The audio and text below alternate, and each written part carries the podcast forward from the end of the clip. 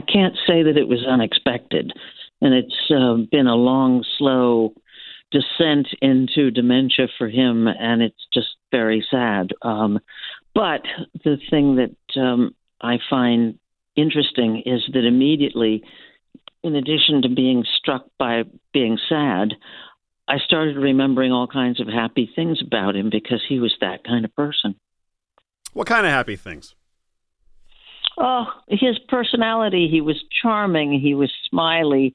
Uh, his office was next to mine. He, he um, was always um, ducking his head in and saying hi and and chatting and and commenting on this, that, and the other thing, and so on. And everything about the kind of stories that he did the way he did them, his silly poetry and everything else, uh, it, it was intended to make people happy, and it did. And um, I think of the Christmas parties at his house in Englewood, New Jersey, and then eventually um, at his apartment in New York when he lived there. Um, it, he welcomed everybody. They would bus us out to the house. Everybody on the staff would be bussed out to the house in, in Englewood, where he had probably a, a Christmas tree that was probably 20 feet high in his living room.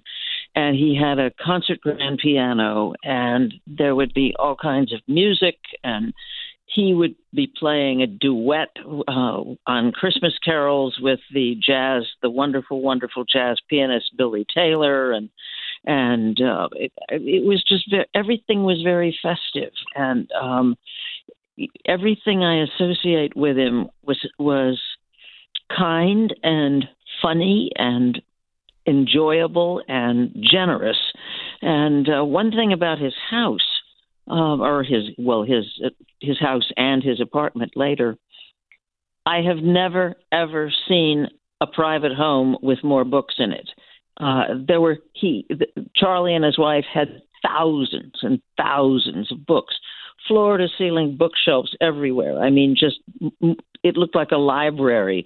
And then he had revolving circular kind of book stands that mm. um, uh, were 360, they would turn and so on and so forth. He had bunches of those around the house. There were just books everywhere. I mean, no other human being that I've ever known has had that many books in, in their possession. Uh, and he and Jean, his wife, would read and read and read and read. I had a few interactions with him. You've certainly had many more being in the office right next to him. But um, I think the word genuine comes to mind. I mean, I'm sure you've worked with a lot of people in this biz who put on a nice act, and then in in real life, in private, they're a much different person. But what you saw with Charlie was what you got in real life. Absolutely, he was just exactly like the person people saw on TV and heard on the radio. Um, he was very nice, and he was very kind, and he was very charming, and um, he he clearly enjoyed every second that he worked for Sunday Morning, and he was very supportive of everybody. And um, you could see that that this was something he was very proud of. And um, uh, but I always had to laugh that that when he came to Sunday Morning, they had to do all kinds of um, fiddling with how he was employed because um, he, when he worked for radio, he was allowed to do commercials and technically, um, if you work for CBS News, you're not allowed to do commercials. But they had to figure out a way so that Charlie could still do what he did on the radio and do commercials and um, work as the the um, the anchor of Sunday Morning. And when he finally got the job at Sunday Morning, he joked that um, uh, working at Sunday Morning. Um, uh, that the job bought him a new kitchen in New Jersey, um, and it was quite a beautiful kitchen. I mean, it looked like you could run a restaurant out of it. But uh, uh, but everything about how he worked um, and his his